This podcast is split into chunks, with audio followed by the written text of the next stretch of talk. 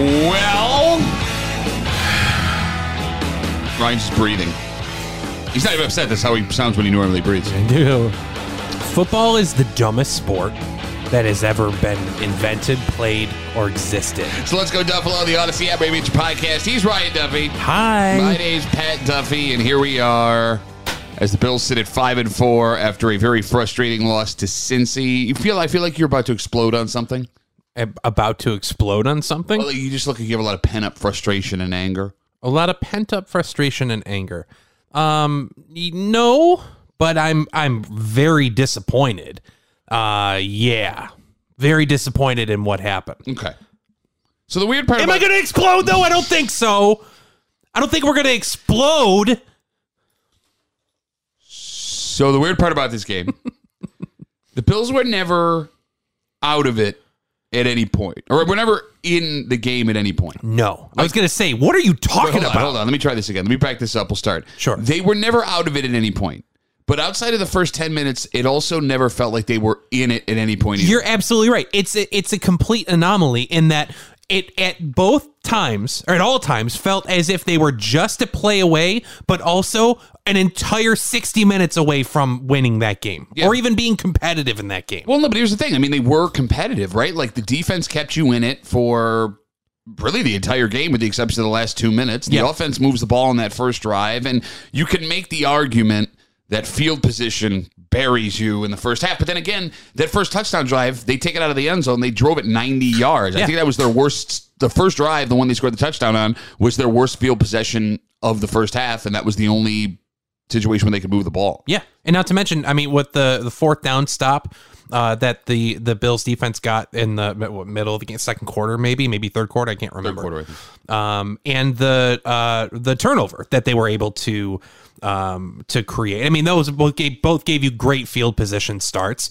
Uh, but yeah, no, they can only get it in the end zone, save for the end of the game uh, on that opening drive.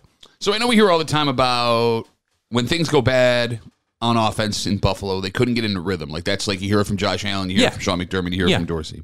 But that's exactly what it felt like Sunday night because everything was herky jerky outside of that opening drive. Herky jerky. We're moving, uh, something's happening, or we're going this way, and then it's a weird broken play. Oh, herky jerky. I'm Got sorry, it. have you ever heard that expression before? no, I'm just herky jerky. You've never heard that expression? No. Look, don't get mad at me. It's all herky-jerky. You can't deal with your emotions. uh, new company idea for a uh, cured meat uh, product called Herky Jerky.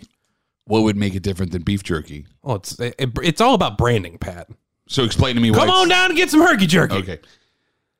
The Bills' offense could never get settled in. There's flags all over the place, which further changes what you're trying to do. Can we talk about the stripes for a second? Sure. I am never a man to, as I like to say on this show, bang on the stripes. You say you say that more than you realize. I've said it twice on this show. you've you've said it way more. Oh than no! I've twice. said I brought it up two sh- two episodes. You, when I said "bang on the stripes" the first time, you were, bang on the stripes, bang on the stripes. What is bang on the stripes? Dude, you say I banging, didn't even know what you, banging on the s- stripes. you need to hear yourself sometimes. You say banging on the stripes all the time. That and you say Vegas. All I the time. guarantee. Well, yeah, Vegas referring to sports books. It's just funny.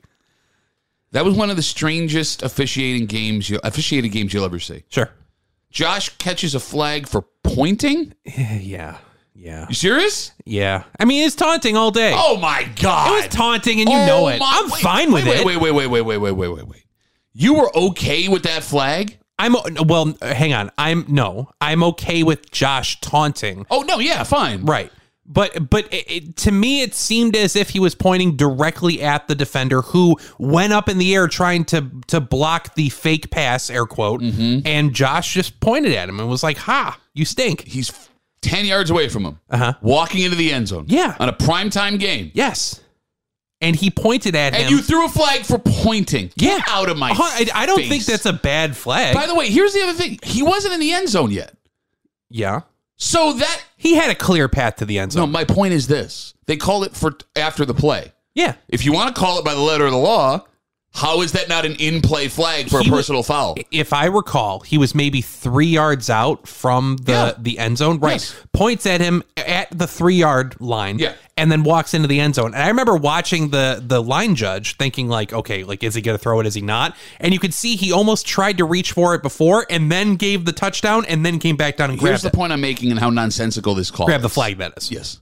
First of all, you shouldn't throw a flag for a guy pointing. I don't care if it's right in his face from 10 yards away with no one in front of the end zone. Second of all, if we're going to talk about the rule of law here, Mm-hmm. if a personal foul happens within the play before the play is over, Mm-hmm. that play should be 15 yards from where the personal foul happened. Fair. They said the touchdown counted, personal foul afterwards. So either it was a personal foul on the play, which you called, and the touchdown should not have counted, or it wasn't a personal foul at all. Well, okay. It doesn't make any sense. Okay, I'm I'm with you in that sense that like if a if a foul occurs during the play, that should negate the play. You know, um, it's not a it's a it's not a dead ball. You know, foul. I get you there. Um, however, I think it. wa- I think Josh knew exactly what he was doing. He did not fight that call whatsoever. Well, no, you saw. Look, what are you going to do? Because he, if he fights it, and this is the other funny part. Well, Go ahead. Finish your Well, thought. Oh, my point is that he didn't fight the call because I could see, and I think I saw a lot of people make this this claim that he was pointing at that defender so that whether it was James Cook, Gabe Davis, whatever the case, could eh, for Josh to like direct the traffic of like you need to block that guy. okay. I don't think that's what he was doing. I think agree. he was showing him up. Yeah, But uh, I, I just love this idea that the NFL is making money off of grief porn all night long. And you can't argue that with the whole DeMar Hamlin thing. Am I wrong? Tell me I'm wrong. Here's a picture of DeMar Hamlin. Mm. did you see Here that he- John Legend was the one who did the uh, the opening? I Thing? did see that, yes. yes. John Legend. All right, so you're making money off of grief porn all night long. Mm-hmm. You're then making money off the all of a sudden cantankerous relationship that the Bills and Bengals have. Cantankerous. uh, uncomfortable to the point of about to boil over. okay. Cantankerous. Country of origin. Shut up.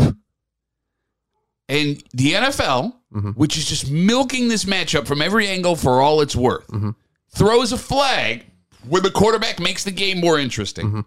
Not hurting anybody, not within 10 yards of anybody. It sounds pretty extemporaneous to me. okay, look, go. Why don't you open up a Bible and learn some words, huh? Bible. It was a joke, dumbass.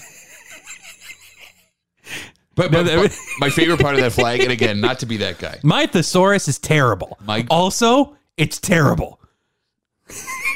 I love how the ref two.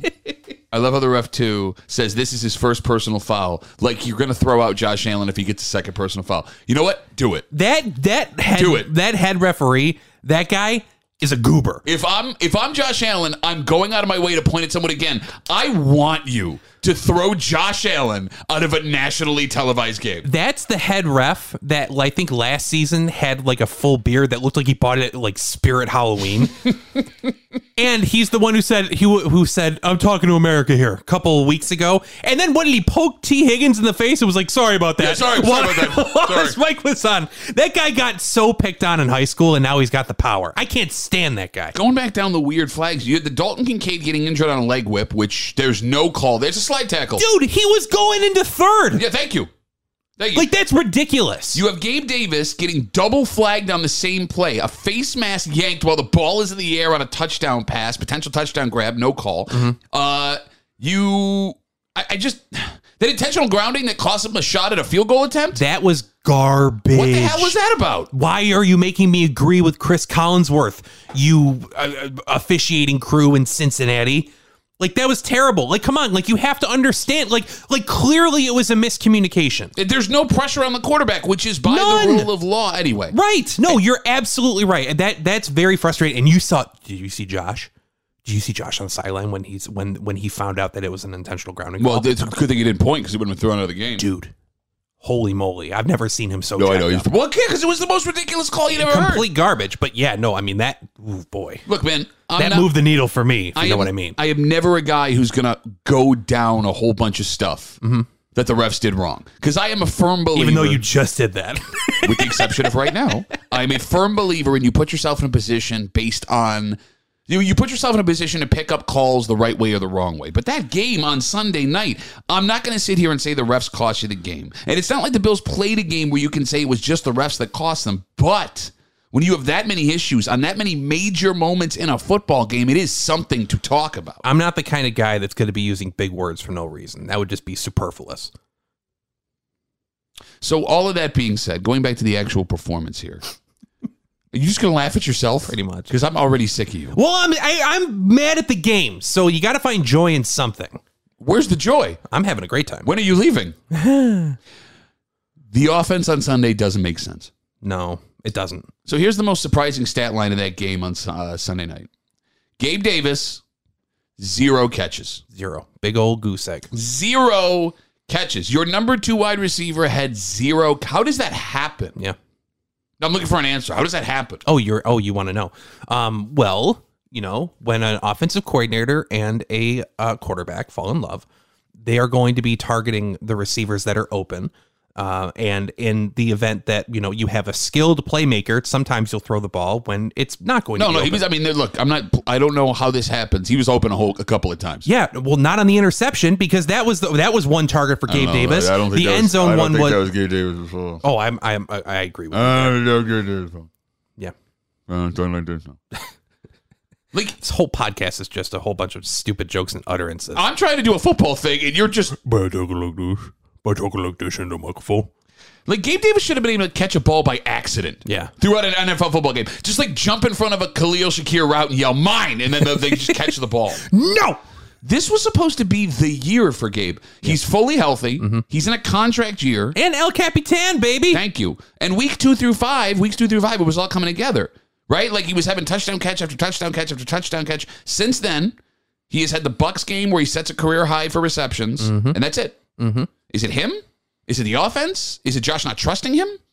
I mean, I wish I knew the answer. Well, no. I mean, you're watching the game like everyone else is watching the game. What the hell's going on here?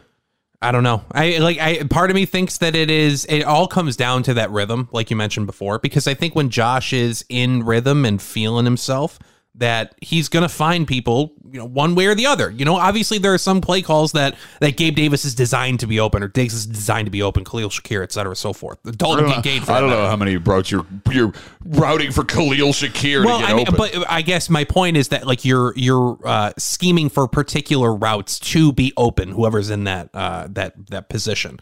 Um, but my point is that it didn't feel, to your point earlier, it didn't feel like they were the Bills' offense was in any kind of rhythm. They felt completely herky jerky, if you will, and because of that, I don't think that Gabe was was consistent enough to be targeted.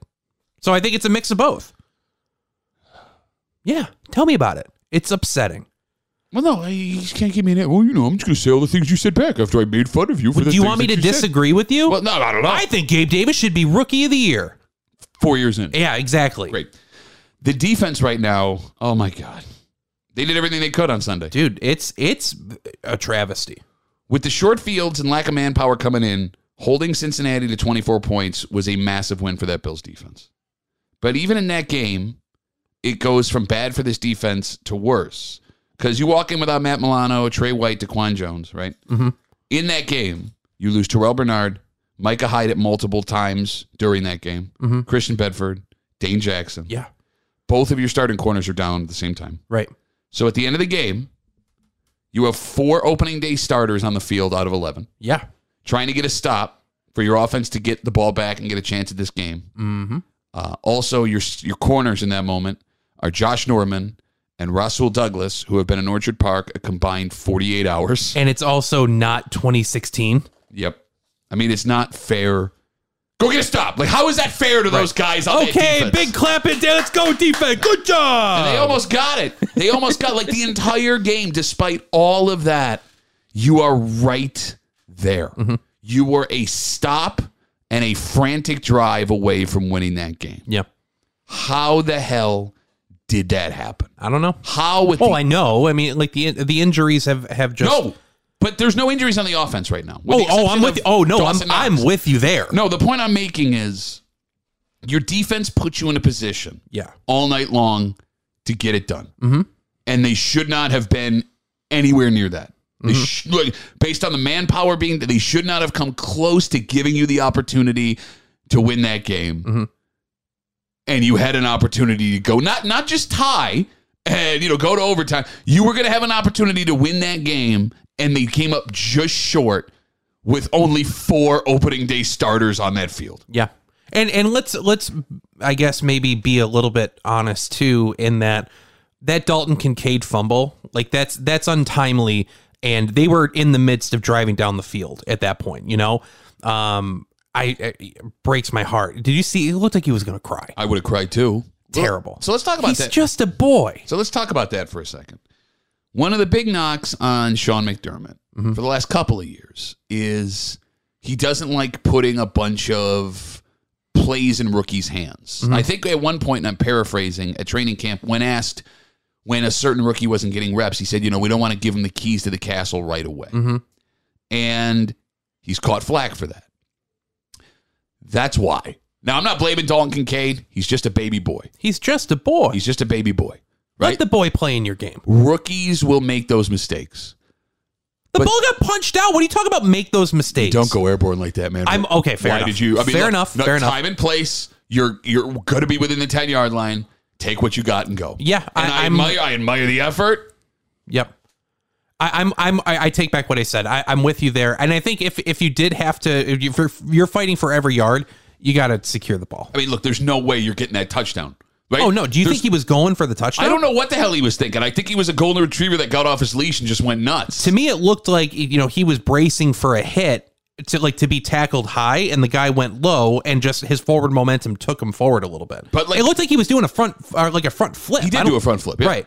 But like, here's the thing: I don't, I don't blame Kincaid. This is what happens in a rookie season when you're learning how to play in the NFL. That being said, when you as a team rely on rookies to do big things, which have kind of been leaning on Dalton Kincaid to do stuff Mm. Last like two this, weeks they have for sure. I mean, it happens. Yeah. This is what happens. I mean, the more times the ball is in the hands of a rookie offensive player, the statistically the more mistakes you're going to see, and that was a costly mistake, Mm. that was yeah, that was a- definitely costly. big time moment. I mean, I, I don't think that was, and I'm not saying that you're saying this. I don't think that that was like the reason why the Bills lost the game. It was a contributing factor as to why, uh, you know, they didn't win the game at the end of the day. But that was not, it's not as if the Bills offense was doing fantastic and they just had a bad bounce with the Dalton Kincaid fumble. Okay, let me put it this way. The reason you lost the game is your offense went cold between the first drive and halftime. If you would have Yeah. scored 10 points in that point, right, you're in control of this game, the way the defense was playing at that point. That being said, the game became out of reach on that fumble. Ye- mm, Yeah. Right? Yeah, I mean, look, yeah. it was admirable at the end, the drive, you know, down, and you knew they were going to do it. That's the most frustrating part is you're down, you know, 14, and they've got the ball, and you go, they're going to do this here. They're going to do it too little, too late. Here we go. The defense will not, with the body bags out there, be able to get a stop. Bad reference considering who we played and what happened last time they were there, but you get what I'm Yikes. saying. Um, no, I, and I'm glad that you said that because to me that is worse than losing outright by 14 or 21. Don't give me don't don't have it be so bleak and and then give me a glimmer of hope at the end. Oh, hello. Welcome to be a, being a Bills fan. Well, no, I, I don't think that's the case. Like I, I think on the whole, if you want to talk take a look at like the drought era, there was never any real hope. It was a week to week hope of like maybe they can win this game. But to me, over at at least since the Jacksonville game, there is the the thinking of like okay, we're going to show like oh, they're just going to get it together. Oh, there we go. There it is. Now there's urgency, blah blah blah. And then they come up short by in this case 6 points and Jacksonville 5 points. And then with with Tampa Bay and with New York, they obviously bounced their way, but it was just as close in similar situations. Maybe not so much with Tampa Bay. you know, the question the last couple weeks has been, what do you do to get the offense back to normal? Mm-hmm. But it might be time to start asking if the offense ever goes back to what we've seen the last three years. Maybe. right? Because something something is very wrong. And it feels like to me it's more than just the offensive coordinator, which people are screaming about the last few days. I mean, they want Dorsey's head on a platter. We'll get into that later. Sure. Here in Let's Go Duffalo. But if there was one play that has been this season so far in a nutshell, it is that what, third and two, the Bengals' final drive. They get a first down, they can run the clock out. You get a stop, you're gonna get a chance to get the ball back. Yeah. And Von Miller has who was the running back? Was it Mixon? Yeah, Joe Mixon. dead to nuts in the backfield, Soup to dead to nuts. and he couldn't make the tackle. yeah, um Like that is there's 15 million dollars for you right there. well. I mean, look in the defense of Von Miller. I mean, he's come back less than a year from major knee surgery at the age of what thirty four years old, but that is expectations from a team and fan base not being met in the moment that you need them done, which is this season so far defined. I am not in any kind of position to be a Von Miller apologist. I could understand your argument right there if it is we needed a sack and Von Miller didn't show up to deliver said sack. Okay. But I'm sorry, that argument does not apply in this situation. Wait, explain it to me. What I what I'm saying is you have hat on hat football against Von Miller and Joe Mixon. Okay. It is the ex- it is the standard that your defensive end is going to make that tackle. That's what I'm saying. Right. So I so I, as far like I, that is a Oh, you're you're you're upset with Von Miller. I'm for this very upset with Von Miller. Ryan, I, he's- I understand. I understand that he's coming off of surgery, but he said he said he was ready to play Week One and needed a little bit of time. Yeah, we knew that wasn't the case. Oh, of course, it's not. But at the very least, he's saying that he's ready. Okay, what's he gonna say? That I I need more time. I need to recover. Like oh, we're taking it slow, whatever the case. But you you are it is one on one in that situation behind the line of scrimmage, mind you. And and he just went for uh, it it blew the tackle. I'm sorry, blew the tackle. Bottom line. So no, I'm not gonna I'm not gonna sit here and be like, oh, you know that's gonna happen, blah blah blah. Like you you are a uh, a, a premier player that commands an extremely large salary. You need to make Okay, that now tackle. you're starting to sound like that guy. I, I guess I Now you're am. starting to sound- "Yeah, I, we- I pay your salary. I didn't- I don't pay his your salary. I'm sa- I but- buy tickets and I pay your. I'm going and I'm, I- I'm going and I'm Broncos game. I pay your salary. I am telling you that I agree with your argument that you need to make that tackle. Why do they keep putting him in those positions? I mean, he almost gets a sack against Baker Mayfield to end the game. Yeah, twice. Oh, I mean, against yeah. the Bucks, right? I mean, in that one specific Yeah, yeah, yeah. instance, right? But like, look, man, something ain't there, right? He has yet to record a sack, half a sack since he's gotten back in Week Four. it feels like to me that like a- and again like I- this is this sounds like i'm really hating on von miller So maybe don't say mean things about Von Miller. i i but i guess to me it, over the uh, since he has been activated Mm-hmm. it feels like the only move he's got is that outside you know like Yeah, dip you the just rush it, shoulder unless that's what they're trying to do on that purpose. could be that could be the case you know like setting the edge and just be like you know he's there Did he not have a tackle? i don't believe he did I'm looking through the box score right now. I don't see his name at all. he was completely non-existent and then was existent for the wrong reasons at the end of the game So like, look, I mean, if the guy's not right, and I get it, I understand. Why you keep trotting him out there? Oh, I mean, uh, obviously, you know the McDermott defense requires and leans on uh, defensive end uh, rotations. And I just want and I just want to say one last thing. Oh about no, that. please! I, I just realized how bad I sounded. So I'd like to. No, no, no, correct that. no, no, no, no, no. For the same reason why you can't say that like it's Dalton Kincaid's fault that the offense wasn't producing or whatever the case. I'm not like it's not Von Miller's fault that the Bills lost that I, game. I I, didn't say that. but I'm saying You know, I know you've been saying that this entire time. That it's I have his not. fault. Oh my god, I hate you so much. Oh, it's not fun anymore. I was making voices and doing jokes and being annoying, but now I'm annoyed, so it's not fun. I talk like this, I'm Ryan. Man, you I pay your salary! I bought Broncos tickets! man, you are you've been hanging out with Jeff Dunham a lot. You got a lot of voices. Stupid. That's what you are. Stupid. You know, you say you don't. S Blame, T U P I T. Stupid. oh boy.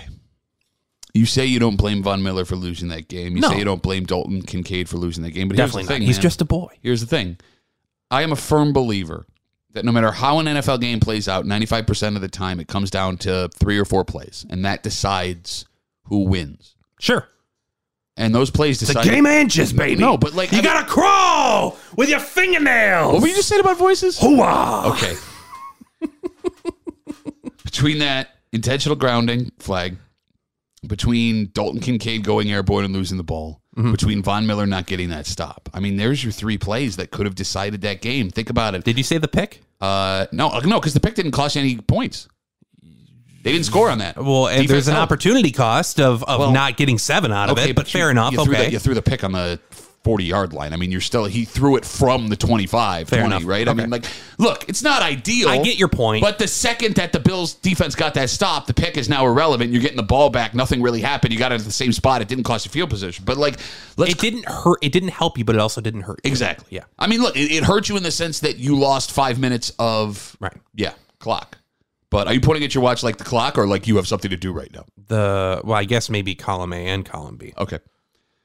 But like you take you talk about the 56 yard field goal attempt that you lose on the intentional grounding, which is not a gimme, but you got a chance for three points there. Yeah. Let's go conservative and say the Bills inside the 10 only managed to kick a field goal minus. I mean that's six points, right? And then an opportunity to get the ball. Those are your three four plays. by?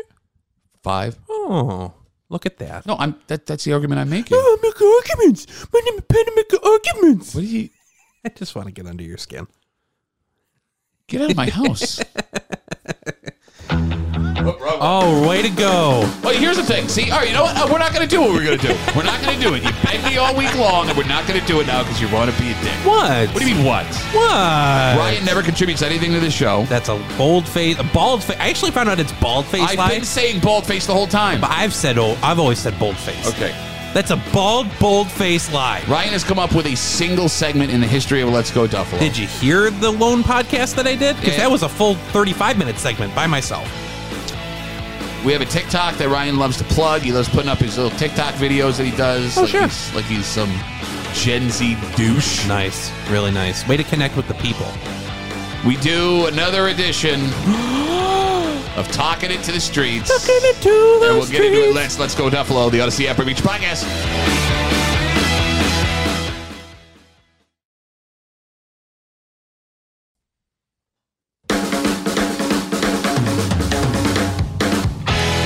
You got questions, we got answers. And we got ticks and also talks. Ryan produces a segment where he has to do absolutely zero work, which is right up Ryan's alley. Produce. Wow. Thank you. I appreciate the credit. That's not. That doesn't really mean I, anything. as executive producer of this show, That you're- of, of a two-person show. by hey, 50% chance of being an executive. Let's sea level, baby. It's Let's Go Duffalo, the Odyssey app, wherever you get your podcast. Uh, you can get us, like we said, uh, any place you get your podcast. We, uh, the like, subscribe, that really helps us out a ton. We'd appreciate that. Totally. Coming up in just a little while, we got to get into what every Bills fan has been talking about all week long and something we have an answer to the future of Ken Dorsey within this franchise. Mm-hmm. the future. We're also going to find out what's making Ryan sad. Mm-hmm. Apparently, it's voices when somebody else does them, Really?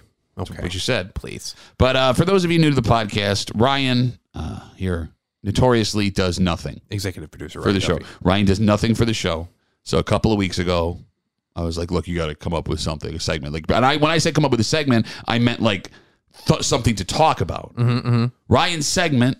Uh, we have a TikTok. Sure. Mm-hmm. We do. you can find us on TikTok at let's.go.duffalo. So Ryan's brilliant segment that it makes for great radio is why we go on TikTok and be like, let people ask us questions. yeah, my God, what a horrible strategy to connect with the people who graciously and willingly give us their time, Mm-hmm. their hour and twenty minutes once a week, and and maybe source some of their opinions The and only understand reason- where they're thinking The and where only their heads are at. reason- God, what a dumb dumb I am. The only reason you wanted to do this was for the name of the segment, which is Tucking it to the street, tucking it to the street, tucking it to the street, girl, baby, tucking oh, it to the streets. for those of you who don't speak bad Michael McDonald, that's talking it to the street. Where will be old pale tail well? So if you wouldn't have deleted your Twitter account, we could have been taking it to the tweets, which would have been a way better Oh segment. man, Ah. All right, so Ryan, damn it.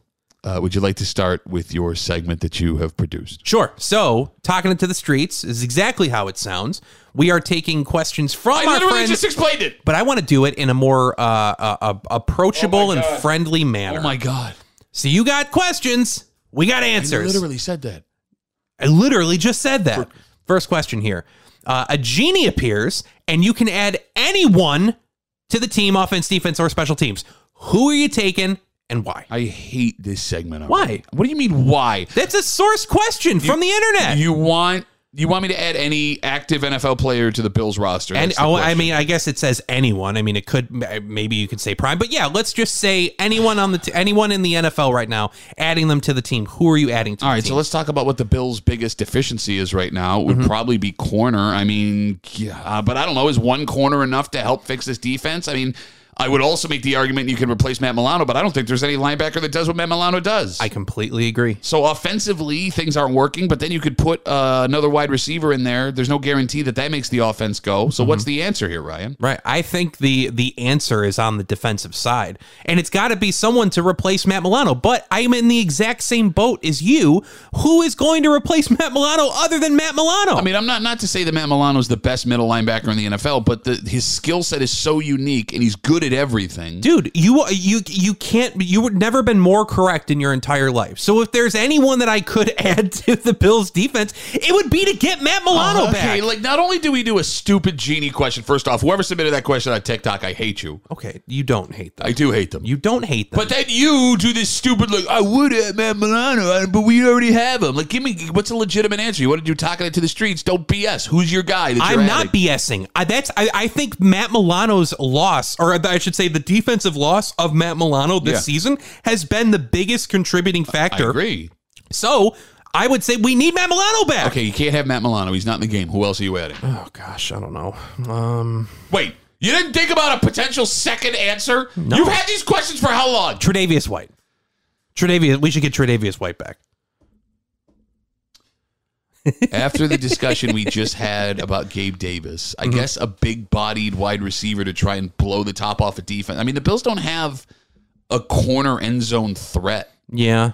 I mean, Gabe Davis is your corner end zone threat. But how you know? often do you see them go to him for like a jump ball? It never happens. When you do, it's not like he comes down with them all that Mm-hmm. much. I mean, I don't know who's the best jump ball receiver in the NFL right now. I mean, Justin Jefferson's just in general a, a fantastic receiver with great hands. I've always loved DK Metcalf, but it feels like he might be moving out of his prime years right now. Yeah. And who's the uh, and um George Pickens I think has really come on for the Steelers. Does- hasn't Uh, he only had like one touchdown in two years? But I'm just I think I feel like he's come on very well for You the get to Steelers. pick anybody. You pick a guy that's had one touchdown in two years.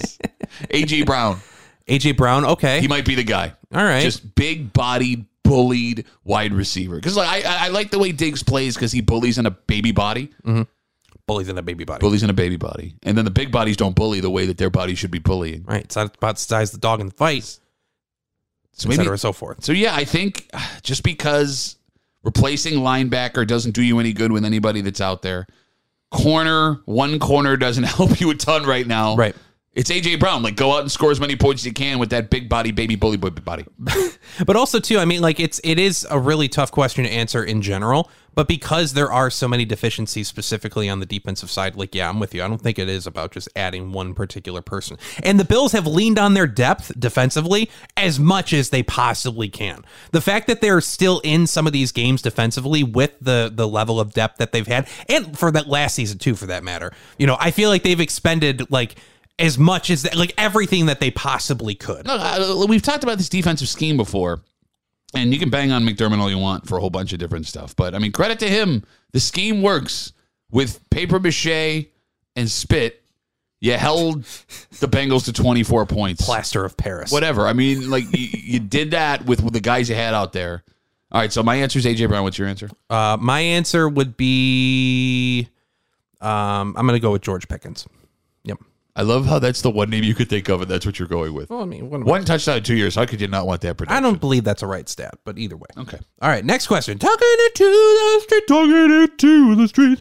Is is it still worth it to go to Buffalo Bills games for the rest of the season? still worth it. It's always worth it to go to Bills games. Why? But- uh, but- Okay, so I uh, the way I read this question is if we are at the Buffalo Bills, that is, are at a um, call it a lull of the season. You know, the, the uh, right now the Buffalo Bills, as it stands, have a forty seven percent chance of making the playoffs. At least at the uh, end of Sunday Night Football. I don't know if the Jets loss helped or They're going to win the division, but go on. I'm just saying. So so we're not even talking about one, two, three seed for for some type of home playoff advantage. We're talking about making the playoffs at this we're point. going to do this. I, I'm s- I'm just stating facts here. no, here's the fact: they're going to win the division, which means they will be a uh, two or a three seed. Okay, fantastic.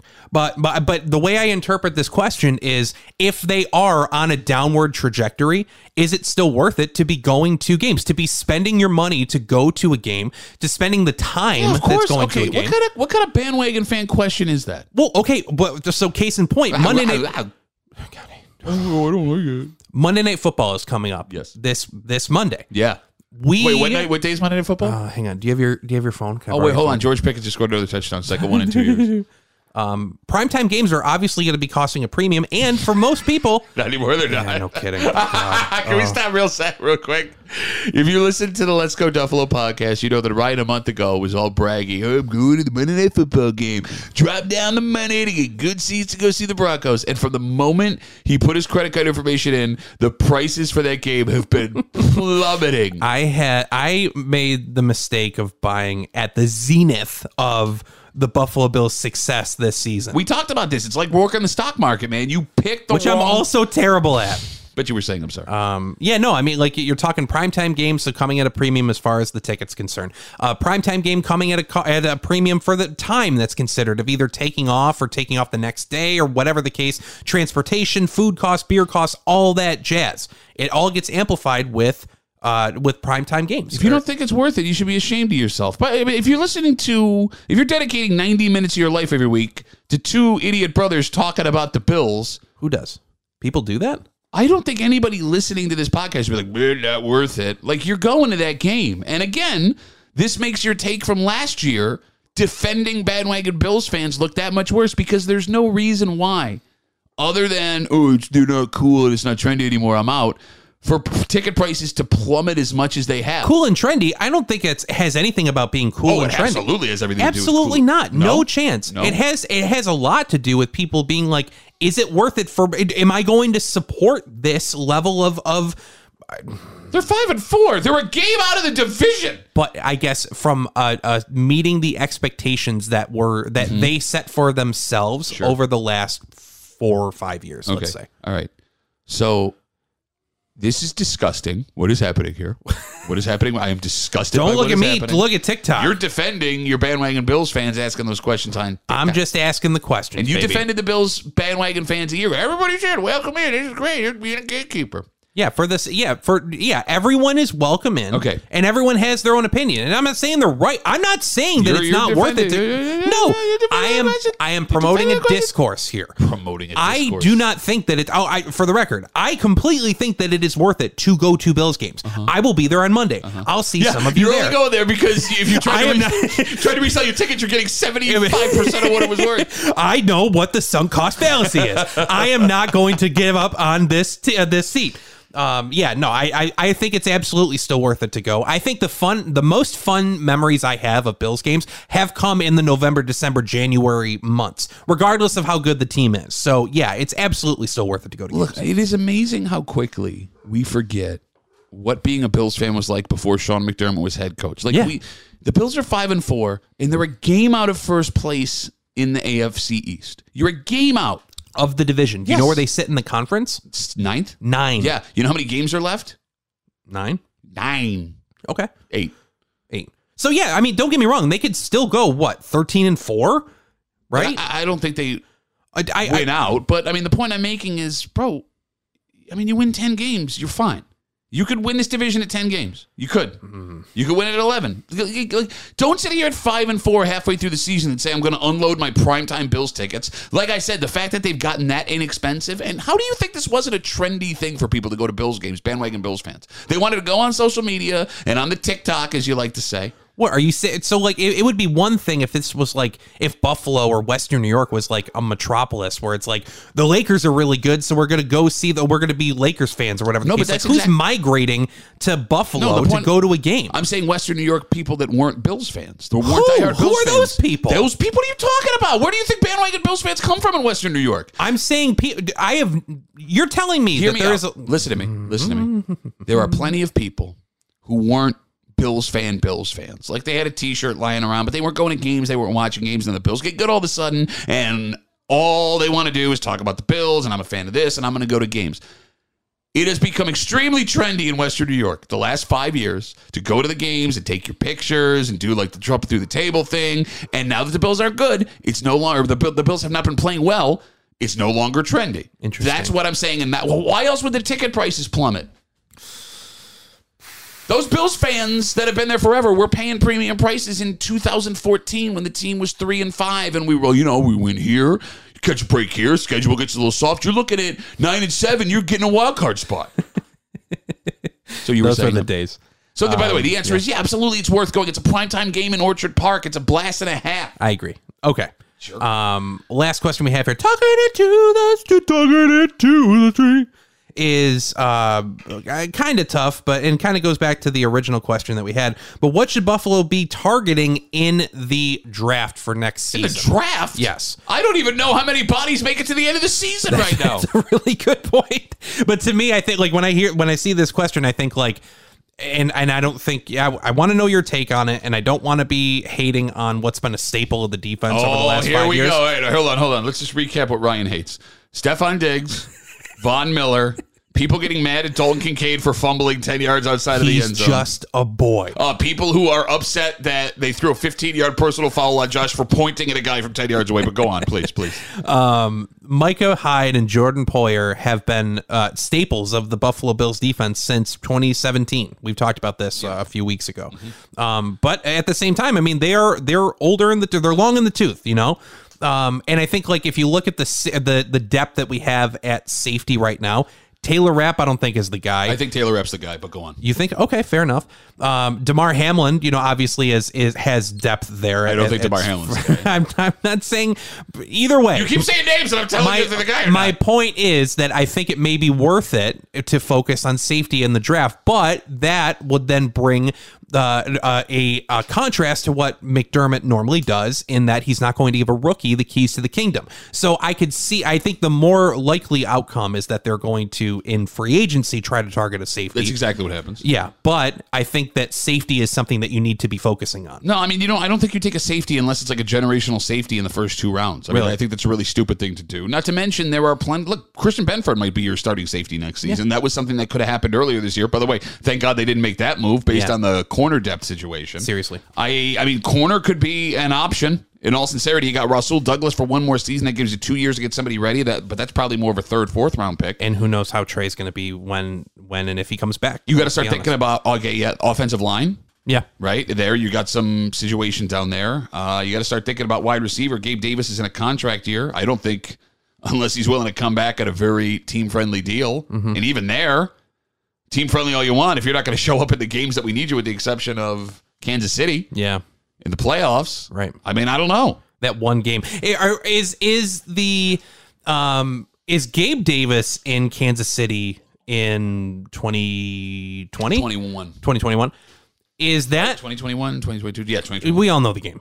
Um is I that asked a game- question i don't need your answer is that game now with the body of work we've seen since is that Matt Barkley against the Jets? No, is it's that not Matt is that- Barkley is against the that- Jets. is that Matt Flynn getting his No. uh, his contract with Seattle? no Like I'm See, just he set an NFL record in the, A- uh, the AFC divisional round for touchdowns in the playoffs. How dare you compare that to I'm Matt just Barkley? I- what I'm saying is that like you know uh, w- both of those players, Barkley and Flynn and uh, uh, Matt Flynn, both had a stellar performance, and then that earned No. them credibility for the remainder of their career. Look, Gabe Davis has had several big games and big moments for the Bills. The playoff game against the Colts, he had unbelievable catches that kept them. Very in that true. game, in the first, okay? yeah, leading into halftime, yeah. I mean, you had if he doesn't have his career high in catches against the Bucks the other night, the Bills are below 500 right now. That's Yeah. a pretty big game there. You have the playoff game. Look, he's shown up before. It's just the lack of consistency. Mm-hmm. Yeah. and you're waiting for him to hit his stride and be like, all right, I'm going to be that guy now to take pressure off Stefan Diggs. I mean, look, you also have Stefan Diggs getting older. I could see the Bills taking a wide receiver in the first round. Interesting. And it would be the first time they would take a first round wide wa- first round wide- first round wide receiver. yeah. With Josh Allen being your quarterback, which is also a little insane. Yeah, I mean, you took Dalton Kincaid last year, and the argument is he's like a swole wide receiver, he's just a boy. but he's not. No. So, I mean, look with, with what you're trying to accomplish here. I guess wide receiver is the answer right now. You set at running back. I mean, offensive line's got questions, but like outside of Stephon Diggs, who again will be another year older next season, what can you count on? Khalil Shakir's looks like he's rounded into form, but there's no guarantee there. Sure. And if Khalil Shakir is your number two receiver, you got serious problems. Definitely. And what's it going to cost to get Duke Johnson back from the uh, Canadian Football League? I would love to have Duke John- Johnson back from the Canadian. There's your Football big body ends the corner of the end zone threat right there. Well, the question is too, like, if we're gonna, I can't believe Ryan. I am. I'm taking this down for a sec. I'm just. I'm furious with you that you would even ask me. Five and four, a game out of the division, nine games in. what the draft situation is next year. First of We're all, not the Raiders. We're not Of the course. Patriots. We're not the Bears. don't get mad at me. Get mad at the You TikTok. pick the questions. I yeah, I think it's a good question because we, Why? Because it's I'm not saying like oh let's pack in the rest of the You season. only start talking draft when you're ready to pack it the rest of Absolutely not. I think you have to be prepared for what's gonna be, what's gonna the happen season. in the Yeah. future. Remember in week 12 when they started going on that heater and everyone's like, hmm, I wonder what the Bills are going to do in the draft next season. Excuse me for asking the question, you, you Pick psychopath. better questions. God, I hate everybody. Oh wait, there's one more. How come you suck? Speaking of suck, I know Ryan's not prepared for this. Are you prepared for this? Of course I am. No, you're not. We're going to find out what's making Ryan sad, and I'll tell you what would make one man very sad if he got fired. And that's what Bills fans really, really want. Yet we have an answer from the head coach as to what's going to happen with him. And I don't know if he's the issue. We'll get into it. Let's go Duffalo, the Odyssey app, where we get your podcast.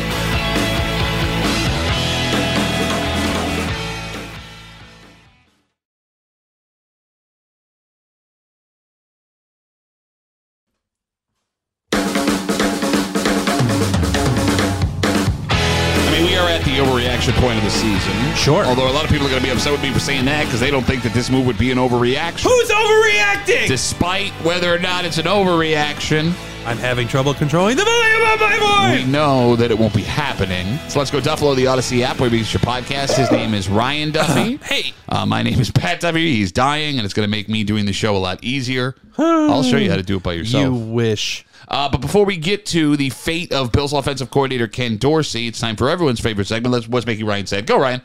Wow, you really know how to lead into a segment. Well, I know that you don't have anything. That's such a lot. What do you got? It's a bald face. What do you got? Bold face. What do you got? hairy face. What do line. you got? So we've talked about this in the past. I am a creature of habit, for better or worse. In this case, worse, because I have to do my part in the Bills' success Mm-hmm. and Bills' wins, Sure. and I keep it consistent. Unlike the Buffalo Bills' offense, with my apparel every week. And because we have had these ups and downs and ups and downs, I'm running out of clothing to wear and the combinations of clothing that I can wear because I'm not putting on something that we have lost in. I'm running low on underpants. I'm running low on jerseys. I'm running low on socks. My daughter is right here and Yeah. she I'm not running low on her. So I am frustrated and sad because I'm going bottom barrel of my jersey collection. You know what I wore for the last two weeks? What's that? Away EJ Manuel jersey. I somebody broke into my car and stole my away EJ Manuel jersey. Uh, This was like two years ago, and I'm furious because like I'll never find another one of those again. I got mine about two years ago. Yeah, I know it wasn't the same size. what size is yours? Uh, XL. Yeah, Okay. Either way. So, yeah. Uh, what am I supposed to wear this week? And I'm going to the game. I can't wear my Josh Allen color rush. I can't wear my Don Beebe. Can't wear my uh, my Frank Reich. What am I supposed to do here? Why don't you stop being busted and just buy another jersey? Busted. Who's stopping busted? Can't answer the question. Go buy another. Have you bought a jersey yet this season? No. So go buy a jersey. okay, yeah, can I borrow $125, please? I would've- Actually, as in not give it back, I would have given it to you had you not been a jerk this whole show. please. You need someone to disagree with you in your life. Mr. King in the castle, king in the castle. Again, not helping you get to. Why, brother? Are you just doing crappy Give me- movie quotes? This Give me whole the money, show? jerk. Shut. You're being real herky jerky with your wallet right now. Okay, great. Well, I'm I'm sorry you're sad that you don't do laundry. I'm just going to have to log about 175 more hours here at this podcast before I'll be able to afford a jersey. Bills fans want And I can say that because I know Mike Danger doesn't listen to this podcast. Bills fans want offensive coordinator Ken Dorsey fired, and they want him fired now. Seriously. So So he's- God, look at the comment section, the community section on Bleacher Report, and you are going to find the most toxic Ken Dorsey environment ever. The saddest sentence you've ever uttered in your life was "Look at the community posts on Bleacher Report." Dude, I do it for fun. why? Why? because the amount of spelling errors that show up in these posts and it's and now like the fun thing because there mu- I've never posted in the community forum on Bleacher Report. There must be some type of character limit because now the thing is people will do like you know like the notes apology like they'll type out a big long apology and then screenshot Yeah, it yeah, and then yeah. tweet that out. Sure. That's what these people are doing now because they they have so much to say that the 175, 200, whatever it is, character limit on the posts, it's not enough for them. They need to now pull out their bl- their notes app and then screenshot it. So Ken Dorsey seems to be the one catching the brunt of the blame for what's going on with this Bills offense. And from the outside, I guess it makes sense, right? Sure. He's the big difference uh, with this offense from when it was rocking and rolling with Ken Dable or Ken Dable. Ken Dable. Brian Dable two years ago. Brian Dorsey. it also doesn't help that Brian Dorsey sounds like an appliance salesman. Salesman. It, it also doesn't help that Bills fans are convinced that Ken Dorsey is insane. Well, you saw what he did to that iPad. There was that incident in Miami, which we've talked about here on the show, where he tried to knock the press box down with his fists. Multiple Bills players are on record last training camp as like jokingly saying he's insane, but they weren't joking. So, I wouldn't you want insane? Like I kind of would want like if he was legitimately insane, I would feel it's a benefit more than it is a negative. Well, I think that there's a fine line between insane and dedicated, you know? So let's just compare Brian Dable to Ken Dorsey just because they're the most recent, you know, kind of comparisons there as far as I was Blood sugar, no no comparison. you were saying So I remember hearing that Brian Dayball, he says like during seasons, he'll gain like 40 pounds. He won't sleep. He will like he is he is fully dedicated, like at the facility all the time and is focused and dedicated on on how to be the best he can at his job. Now, I'm not trying to take anything away from Ken Dorsey. I I what was it? I think McDermott may have said like after one of the the recent wins, maybe even Tampa Bay, that like he went immediately, to, or rather, maybe New York, went immediately over to the facility and was like, "I'm getting back to work. Like I'm, I got to start working on on like next week's game plan." I'm not trying to call out Ken Dorsey's lack of dedication, but if he you hasn't gained forty pounds. That's your argument. He's not eating enough chicken. What is wrong with you? My point is that like like Brian Dable see how skinny he is? Hang on a second. I should add some context to the 40 pound weight gain. That's that's saying that like he's not leaving his office. He's eating a lot of By processed the way, food. also quick sidebar. Look, for two big gentlemen, we both are the kings of like. Oh, You're not big gentleman territory anymore. Okay, well, I you was- can't wear that. I oh, was at 300 pounds at one point, and like you know, when at that point, it's like you put on 20 pounds. oh, Yeah, you know, uh, uh, my my. he's really he's a really good offensive lot, coordinator. of, lot of sodium. Like every fat guy looks for any excuse for the reason why he put on 30, 40. Yeah, you know what? Working too hard. it's all water weight, man. Uh, that's a problem right now. I mean, you know, I, I started taking this pill, you know, this uh, supplement. uh, I took on a bunch of water. yeah, you know, they said you just got to get 2500 steps in a day and we're good. But you were saying I'm I'm saying you're that questioning like the dedication of Ken Dorsey. I guess, yeah, that sounds harsh, I but love, but I love how you're doing that with absolutely no insight as to what his dedication actually No, no, is. no, no, no. You're I- going let me- based on Ken Dave or Ken Dave. Damn it. stop it. Brian Dable going, I gave 40 pounds, I owe sleep. That's what, like, it's his anecdote. Maybe it's that I'm a large man apologist, but no. But the reason I mention that is, you know, the difference between being dedicated and being, um, you know, uh, a borderline, you know, antisocial personality. Um, I think Brian Dable clearly has, uh, you know, a little bit more. Call it charisma. Call it. Um, He has you know- charisma. the guy was a monster. What are you talking Brian about? Dable, Bro, People love him. look at him on the sideline with his players. He's passionate. Okay, pa- okay. There's a difference between passionate and being a monster. Like uh, Bob Knight passed away uh, last week, right? And I'm not comparing Bobby Knight to Brian Dable, but would you consider? Would you look His- at Bobby Knight and his- say his- passionate? Brian Dable's face is the same color red as Bobby Knight's vest that he would always wear. Look, I don't look at Brian Dable and think like charming and, you know, someone I could talk to. When you're openly ripping your players on the sideline for every camera in the world to see, Ah, I don't Daniel see it that Jones way. don't look like he and Brian Dable get along all that well. I, I don't I, I agree with you there, but I don't see it the same way there Okay. because I think like and don't get me wrong, success and wins heals all. Maybe the the camaraderie and the relationships that he has with players on the Buffalo Bills still or people that he's coached uh, have a different relationship because things were going well with him there. I saw that handshake between he and McDermott. well, sure, but that obviously is contentious. But I'm talking about the. McDermott's probably mad he put on 40 pounds. Who ate all my. Tw- I had a plate of chicken here, guy. Where's my chicken? Sean McDermott seems like the kind of guy that would save a Twix from like last Halloween and like keep it in his desk as like a you know end of season celebratory. I did it. So you remember the story from last year with the donut, right? no, Okay, so this is this came out of McDermott's mouth. I believe it was after the the donut came out of his mouth. the Lions game, where they had the two games on the road. It was all this insanity. They managed to squeak out two wins that they probably shouldn't have had. McDermott, when he got back from the airport to celebrate, or maybe it was when they clinched the playoff spot, he went to a donut shop and bought one donut. One donut. And he got home and he put the donut on the counter. He turned around to do something else, and his dog ate the donut. One donut. His dog ate the donut. He didn't get the donut. Wait a minute. He didn't get the donut. He didn't go out like like he didn't go get another donut. I'm not driving all the way back out to Paula's. I bought one donut and the dog ate it, so now my one donut for the year I don't get to eat. oh my god, you want to talk about psycho energy? That guy, that's got to be psycho energy. Like you know, in that way, it seems like uh, Dorsey and McDermott are more similar than Brian Dable and McDermott. yeah, maybe. Because like, Yeah. if you want to have a, a dinner, like to talk about things with Brian Dable, you need to block out five hours. Do you want Ken Dorsey gone?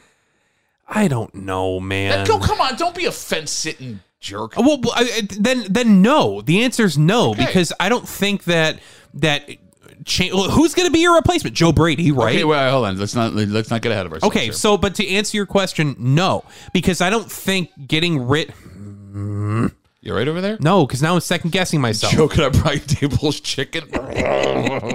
real extra crispy. Um, yeah, no, I well, I was gonna say that like getting rid of a coach in the middle of the season spells disaster more often than not. Okay. but at the same time, you know, and I don't, I truly don't mean to be sitting on the fence here because I do think they should keep him. But at the end of the day, it's better to to Better to to make have coached and lost that have never never coached to have well. coached at all, right? Um, yeah, no, it's better to take care of the a perceived problem as soon as possible. Okay, so when asked point blank this week if there was any consideration replacing Ken Dorsey, Sean McDermott said, and I quote, no. Okay, he said he that's it. believed in the offensive coaching staff.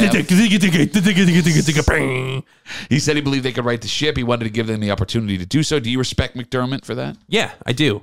I think he's being very direct. I don't think you can get more direct than a yes or no answer, uh, especially coming from a guy who's been historically um, uh, verbose when it comes to. at me for words and use the word verbose. I don't know. I'm, please get a word of the day calendar. Um, who's who's been direct in his criticisms in the past? Let's say It's funny, Bills fans did not want to hear that. But in what McDermott's doing, you know, talking about his guy, he's a guy that you would absolutely want to work for. Sean Totally. McDermott, you want him- 100%. right? I mean, like he's loyal. He was loyal to Frazier when he was going through all his stuff, right? Yep. Didn't fire him despite having to take the reins for defensive play calling the first year they, they, they were together. Yeah. And even with Leslie Frazier leaving, whether or not he left on his own volition, whatever you want to believe, Mm-hmm. if he fired him, he gave him the opportunity to save face and say he was resigning. sounds nice. There is something very important. Well, two things that get lost in the Bills fan base wanting Dorsey fired right now. One, something you just brought up. Oh, no, I'm sorry. First off, if you blow out the coordinator midseason, Not anything you said, you dumb dumb. we'll get to your thing. If you blow out the coordinator midseason, but you as the head coach are keeping your job, that's going to keep high profile coaches from wanting to come and work with you. That's a good point. Yeah, Why would a because like let's say they find a replacement in season right now, unless all of a sudden a switch gets flipped, you're going to look for another coordinator. So you'll have Josh having three coordinators within a 12 month period. Why would a coordinator with multiple options, which is the guy you want, like you don't want whoever's left over. We did that for years in Buffalo, where it's just like, oh, I was he was my roommate in college. He's been the uh, you know play uh, passing game specialist at Appalachian State for 32 years, but you know he's got a lot of good ideas too, Mike. Why would the guy with multiple options come to a place where the coach will throw you under the bus before the midway point of the season? And McDermott knows that.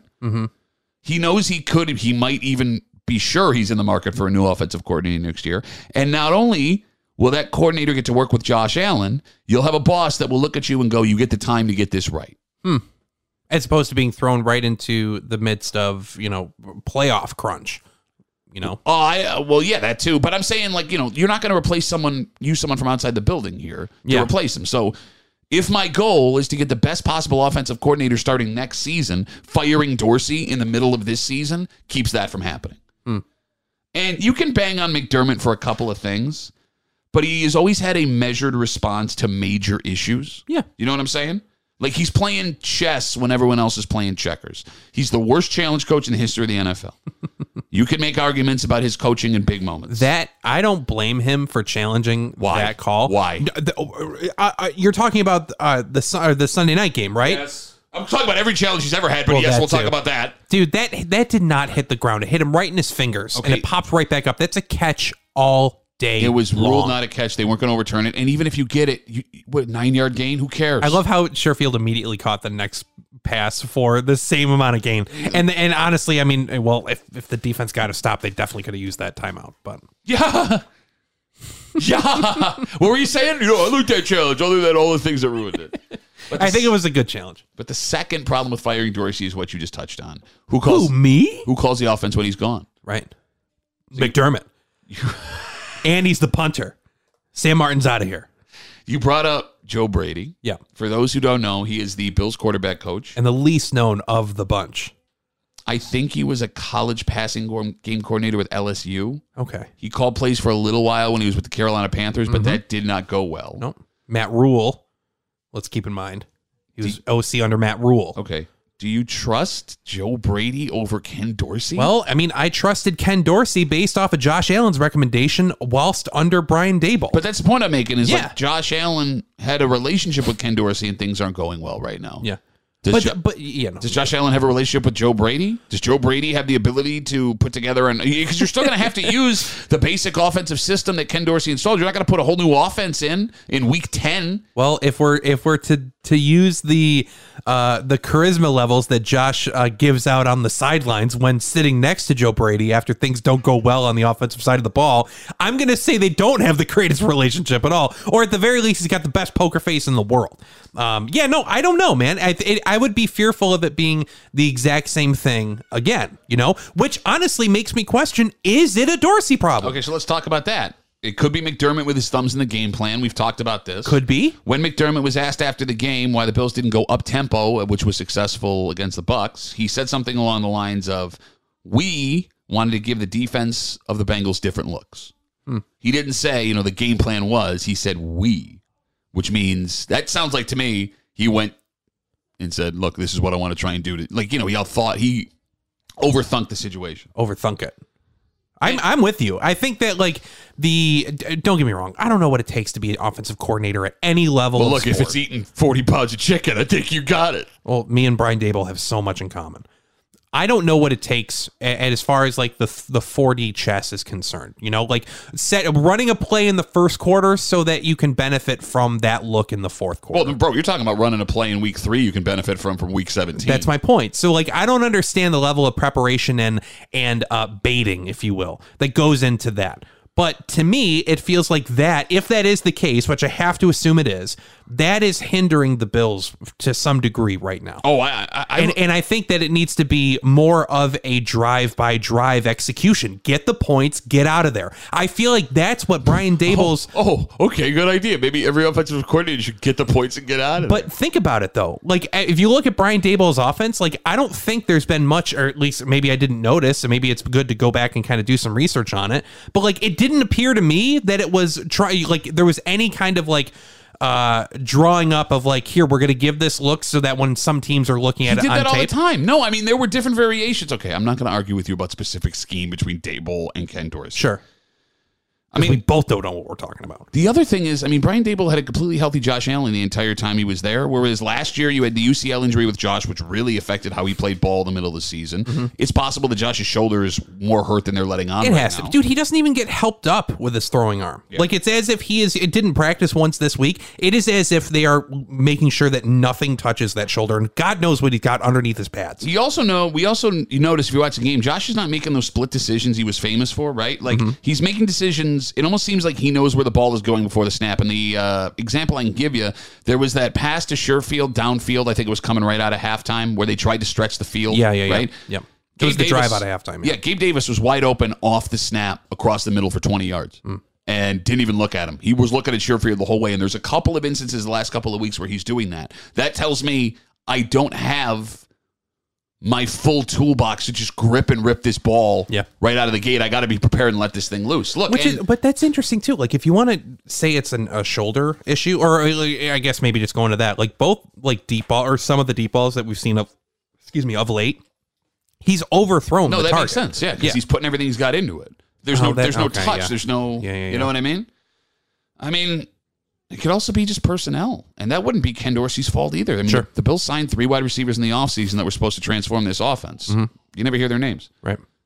I mean, what, how many catches does Sherfield have? Well, one- at least one last week, and the only time you see Deontay Hardy is when he's returning kicks. Exactly. So, I mean, maybe that goes back to your question. You know, with a five and four team, it came out of first. What do we do in the draft after week nine? Yeah, Where's that gonna go?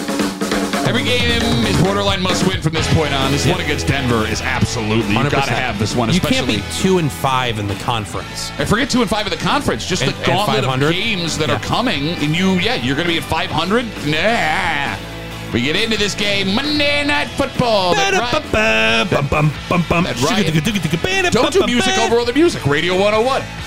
Oh, you learned that in Radio 101. We'll get into it next. Let's go download the Odyssey app.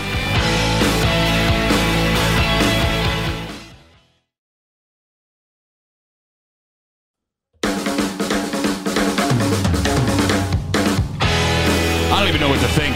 I have no idea what to expect going into this game. Up is down, left is right. Ryan is- Dogs and cats living together. Ryan has taken a second mortgage to afford tickets a month ago that are now worth 40 pounds of chicken. That's okay though, because I got a 75% interest rate and I can pay it back every hour. It's Let's Go Duffalo, the Odyssey app preview at your podcast. The Bills are five and four. It feels hopeless, yet they're a game out of first place right now. It's the weirdest situation to be in. And the team that you're chasing has not beaten a team over 500 since week three of last year. And that was the Bills game, which went completely sideways. Mm-hmm. Think about that for a second. I mean, Miami's in first place. They have that performance against the Chiefs Yep. in Germany. It's still hard to know what the Chiefs are. I'll be honest with you. Even after that Bengals game, it's hard to know if the Bengals are good. Yeah.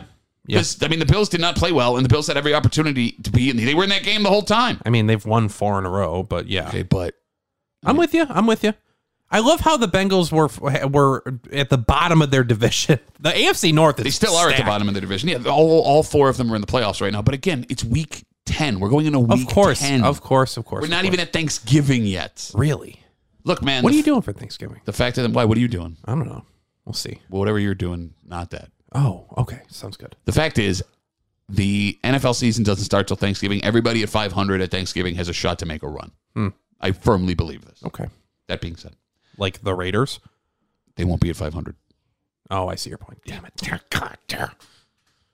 This is the third straight primetime game for the Bills, Monday Night Football in against a the row. Broncos. Three in a row. The Bills are seven and a half point favorites at home in primetime. Yep. A full TD and a half a point. Does that sound right to you? It feel it. f- Yeah, yeah. What, re- really? After the last couple of weeks, they haven't covered since Miami. Uh, th- th- The Broncos are not good. So neither was the Buccaneers, neither were the Giants, neither were the Patriots. I mean, this is this is exactly why handicapping games is so tough. You know, because like, yes, I think that's right because it's only a touchdown and a point. only. Yes, that's my point. It's only a touchdown. And on paper, as far as roster is concerned, the Bills are leaps and bounds better than the the Denver Broncos. Okay.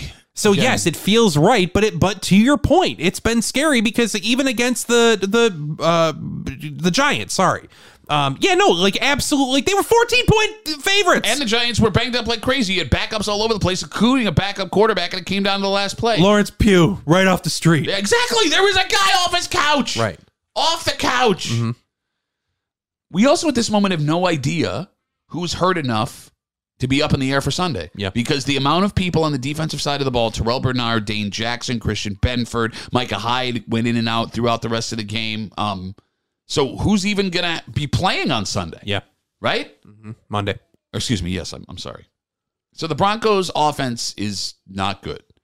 Is their defense good? It- statistically, the defense is good.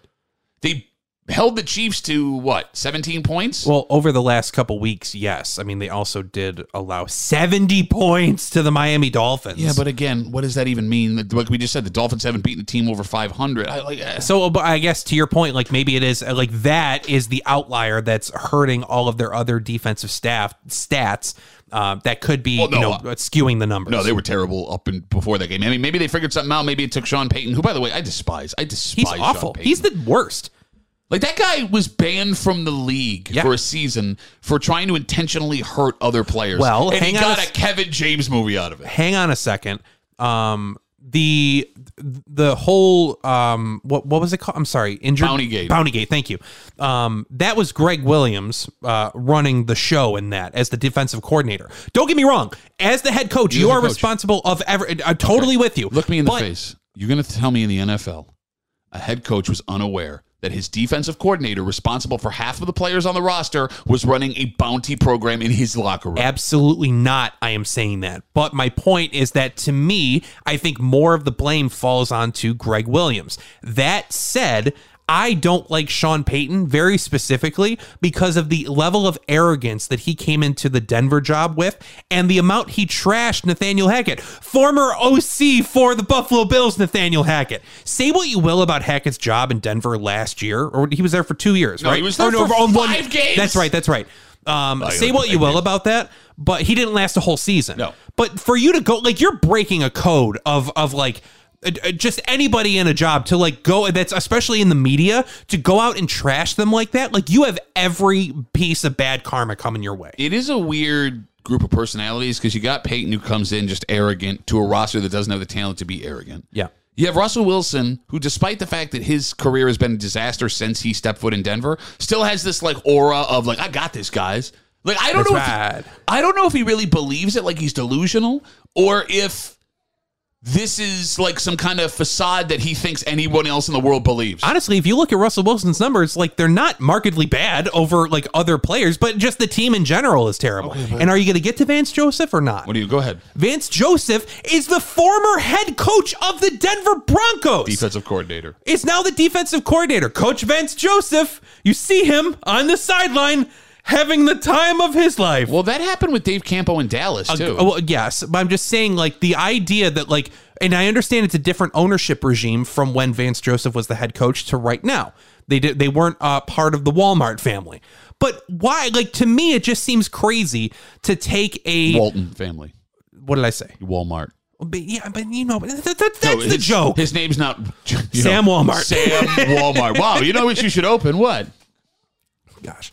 Um, yeah, no, to me, it just seems crazy that you would take a job at a place where you used to run the show in a smaller role. Hey man, you do a job where there's 32 of them in the world. Fair enough. You you gotta eat. who am I? Who am I to tell anyone not to take a job? But I'm just saying, it just seems very odd. So here's what sucks about this game on Monday night against the Broncos. It is a game strictly for the win loss column. You don't prove or lose anything in the court of public opinion come Monday night. Because if the Bills go out and smoke the Broncos, the Broncos are a bad team. It doesn't mean anything. Right. If the Bills go out and win a close game, well, you know, that's what the Bills are. That's what they've been the last couple of weeks. That's what they are. If you go lose to the Broncos, well, the Bills can't win high pressure games anymore in prime time. You needed this win to keep from going to, at 500. So no matter what happens, this game doesn't mean anything outside of either a notch in the win column or a notch in the loss column. Do you understand what I'm saying? I I understand your if point. you beat the if you beat the Bengals, there's the narrative of okay, the Bills have climbed them their way back into contenders in the AFC. You've silenced all of the critics that say you'll never beat Joe Burrow. All of these things, Mm-hmm. right? If you went out and you had taken the Patriots, okay, you're back in control in the AFC East. You have a stranglehold on it, and if you can hold on to it for you, you know, you still have to be dethroned. Yeah. You win this game to the against the Broncos on Monday, nobody's going to celebrate it. You Mm-hmm. lose this game to the Broncos, nobody's going to be like, "Oh, you got to be kidding me." Are you serious? I don't think that happens. I I'm think I completely disagree with you. I think this is a a, a, a lo- like what's the like no win. Ca- yeah, you can't. Yeah, no win situation. Thank you. Like if you like, obviously in the wins and loss columns, yes, of course, and you need that win right now to one not be at 500 and two have a, a try to improve your conference record. But yeah, if the Bills go out and lose at home in prime time to the Denver Broncos, I'm telling you, I think there's been so much outrage already the last couple of weeks that the outrage doesn't get any louder. I think it's just uh, it just stays what it is. oh, I completely disagree. You're only saying that because you want to not feel stupid for spending all this money on tickets to this game. why would that I completely disagree in that if you go out and lose to a bad team at home, say what you will about the Giants. I mean, any given Sunday, that's fine. Um, in that case, Monday night. But yeah, I, I'm sorry. You, you, you still got the win at the end of the day. Everyone's forgotten about that game. losing to the Bro- to the Bengals, I agree hurts, but it's like okay, everyone kind of saw it coming to some degree. Okay. If you go out on Monday night and lose to the Broncos, which I don't think they're going to, but if you do, you have not s- begun to hear the wrath of Bills Mafia. Okay. Uh, by the way, breaking news as we tape this and you listen to it later. Uh, Mm-hmm. the Bills have made two signings as we speak. Ooh. Tight end Trey McKitty and safety Trey Norwood have signed to the practice squad. What does that mean for Dalton Kincaid and Micah Hyde? Well, I mean, well, as far as Dalton Kincaid's concerned, I mean, Tw- He turned his ankle during that game on that slide tackle. He gutted it out. Who knows what it looks like? the oh, it day just after. uh, to me it looked like a bone bruise, like a shin to shin kind of thing. Um, but either way, my point is that like I- obviously Quentin Morris was uh, inactive for the game. Yeah, we have on- one tight on end Sunday, on- we- right? So I minus mean, you're Reggie just Gilliam. you're just signing depth and David Ed- or Edwards. But um, and as far as the safety's concerned, like yeah, bring all the secondary help you can get. yeah, because nothing says this is going to go well like signing safeties off the street. Who you, uh, uh, what else are you gonna do? I don't know. No, they, the safety depth. You Is, can't trade anymore. the safety depth is one of their key. You got Cam Lewis. You got Damar Hamlin. You got uh, Taylor Rapp. So what are you signing safeties for? Well, you got to move Jordan Poyer up to play uh, middle linebacker in that that defensive look that they've been running. All right, real quick because we're going long here. Uh, seven and a half point favorites at prime time against the Broncos. You were stupid enough to pay a premium for tickets for this about to go. Stupidest thing I've ever done. I can't wait. It's going to be a blast. We're going some some friends, but dang, Do the Bills win? Do they cover the seven and a half? they're going to win. They're going to cover the seven and a half. They haven't covered since Miami. They're going to cover the seven and a half. And if there's if they don't, I quit. Quit So what? ma- if this podcast, okay. I'm putting in my two weeks. So I'll be I'll do two Oh, wait, more hold shows. On, hold on, we just got more breaking news. yeah. Uh, ratings have skyrocketed. Wow, that's nice. You're welcome.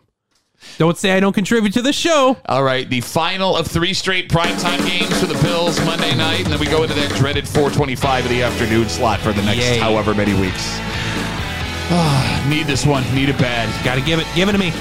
Give it to me. Give it to me. Give it to me. His name's Ryan Duffy. My name's Pat Duffy. Like, subscribe, stars, high fives, whatever it is. Bye. You, you can follow us on TikTok. At let's not go dot But duffalo. before we go, one more time. Go Bills.